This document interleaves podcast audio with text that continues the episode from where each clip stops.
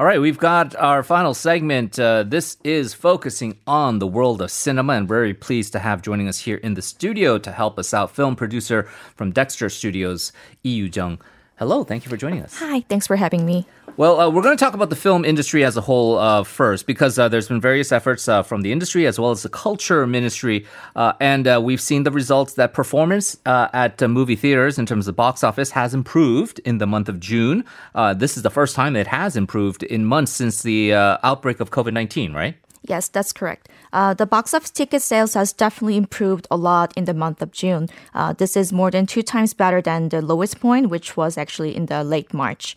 Uh, more people went to theaters in June, and I think this is partly because as uh, the discount ticket that's provided by the government because the uh, Korean Film Council has dis- distributed 6,001 discount coupons as a measure to revive the film industry. Right. And so perhaps it's not at the peak levels that it was uh, maybe in, uh, I don't know, for example, the Avengers Endgame uh, era uh, because of the social distancing measures that are still in place at these various theaters. But it is good to see now the trend line uh, going up. Can you briefly then tell us about the films that have contributed to the June success? So a new zombie thriller called Alive uh, that was released two weeks ago has surpassed 1 million ticket sales within five days of its opening. And it's a uh, great news because um, it's the first time, uh, first film pat- that passed 1 million admission mark since February. Well, uh, that is good news indeed. Now, uh, typically we would be right in the middle of the uh, peak summer kind of uh, box office blockbuster season here. But as we know, the pandemic has meant that the expectations are certainly a lot different all around the world, even here in Korea. Do you expect the uh, positive trend in June uh, to continue in July and August? I really hope so. Uh, many of the Korean tentpole movies, they actually have delayed their release dates, uh, but still few of them are still opening up this summer. For example, like uh, director Yeon Sang-ho's another zombie movie called Peninsula, and uh, a, a crime action drama called Deliver Us from Evil, and there's this political action thriller called Steel uh, Steel Rain 2. So I am hoping that these uh, movies will be sort of a bridge to going back to normal. Well, here in Korea, then, uh, we'll, we can be optimistic that the film industry seems to be picking up slowly but surely. Uh, unfortunately, it does look a bit different in Hollywood. Uh, there were some major films that had a, a lot of anticipation. People uh, uh really wanted to kind of see them leading up to their releases, and they've now either gone different strategies. They've either um, postponed their releases because of the pandemic, or if they've decided to go the uh, streaming route uh, through the various uh, major streaming platforms uh, available to Americans and really to the rest of the world. Um, uh, can you tell us more about that situation?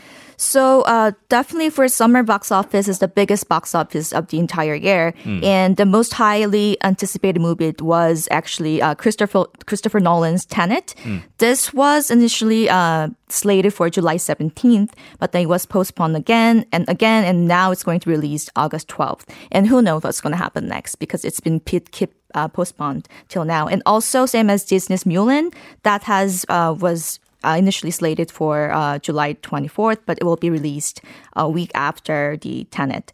And um, the major cinema chains, they have been kind of aiming to resume business in July, but since um, a lot of states, few, some of the states have massive spikes in the infection rates, and it's very unclear how many people will eager, eager to go back to the theaters. Right, and that's been the case even with these restaurants and bars opening up in the U.S. Even if they're open, people have been uh, very hesitant to uh, risk any infection, and that could be the same whether these uh, theaters in the U.S. are opened or not. And you mentioned those uh, anticipated releases by uh, Christopher Nolan uh, and uh, the uh, Disney Mulan uh, live action feature uh, just before the uh, pandemic. I remember looking forward to the, the, the new Marvel movie, the Black Widow movie, as well as the the new James Bond movie, which also because of the kind of onset of that pandemic has been pushed back indefinitely. We don't really know for sure when those films are are going to open as well. So still a, a, tough slog for the Hollywood set in terms of how they are going to be handling uh, the devastation really wreaked uh, because of COVID 19.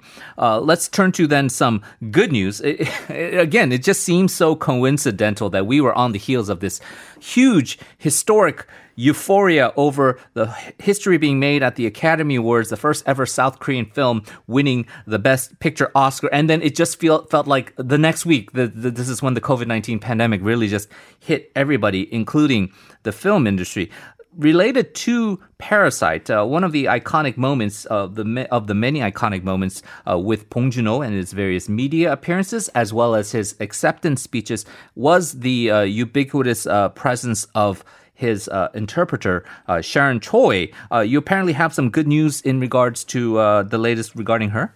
Yes, uh, she's amazing. I was just really amazed by her. Mm. I still remember that. Yeah. So Bong Joon-ho's translator Sharon Choi, she received uh, the Yongsan Diplomat Award for her role in enhancing Korea's international image, and I think she really deserved it because uh, she is not a professional translator, yeah. but um, I myself sometimes do translation for the director. It's not an easy job at all because you need to translate not just the word by word, but a lot of nuances and metaphors in, in the context of movie film industry.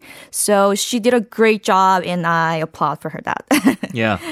She was, uh, as you say, she's not trained. You usually think of somebody who uh, got out of like uh, Hanguk uh, Tongdae or or Ewha or you know some of these elite uh, interpretation uh, training graduate schools, but uh, she was just a film student herself. Uh, but she is bilingual, and she really had a good chemistry with Bong Joon-ho, which kind of kind of was translated into these uh, interviews because she did capture the nuance of the humor or some of the poignant statements that Bong was making during those um, media appearances, as well as that very very famous acceptance speech at at the Academy Awards. Speaking of Parasite and uh, the, their uh, accolades and, and all of the awards that they have won, they have also now been given another uh, very prized distinction. The cast and crew have been invited to join the Academy. Now, the Academy has been somewhat controversial in previous years as to, uh, you know, we saw hashtag Oscars so white and uh, this idea that they perhaps are a little out of step with what the current trends of the film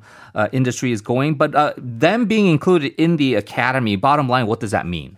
So that means they now, so it's a very prestigious organization behind the uh, Academy Awards, and since they are now the member, they are able to join and participate in the voting process of the Academy Awards. But it's more of the prestige thing.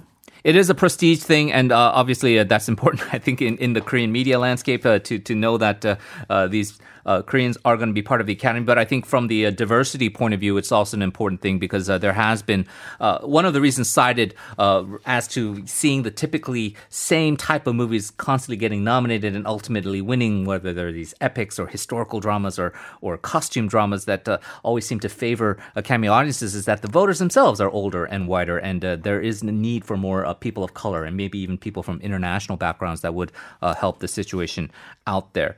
Um, we are out of time time, but Lee Jung, thank you very much for joining us. Uh, good to see you here in the studio, and uh, hopefully talk to you again soon. Okay, thank you.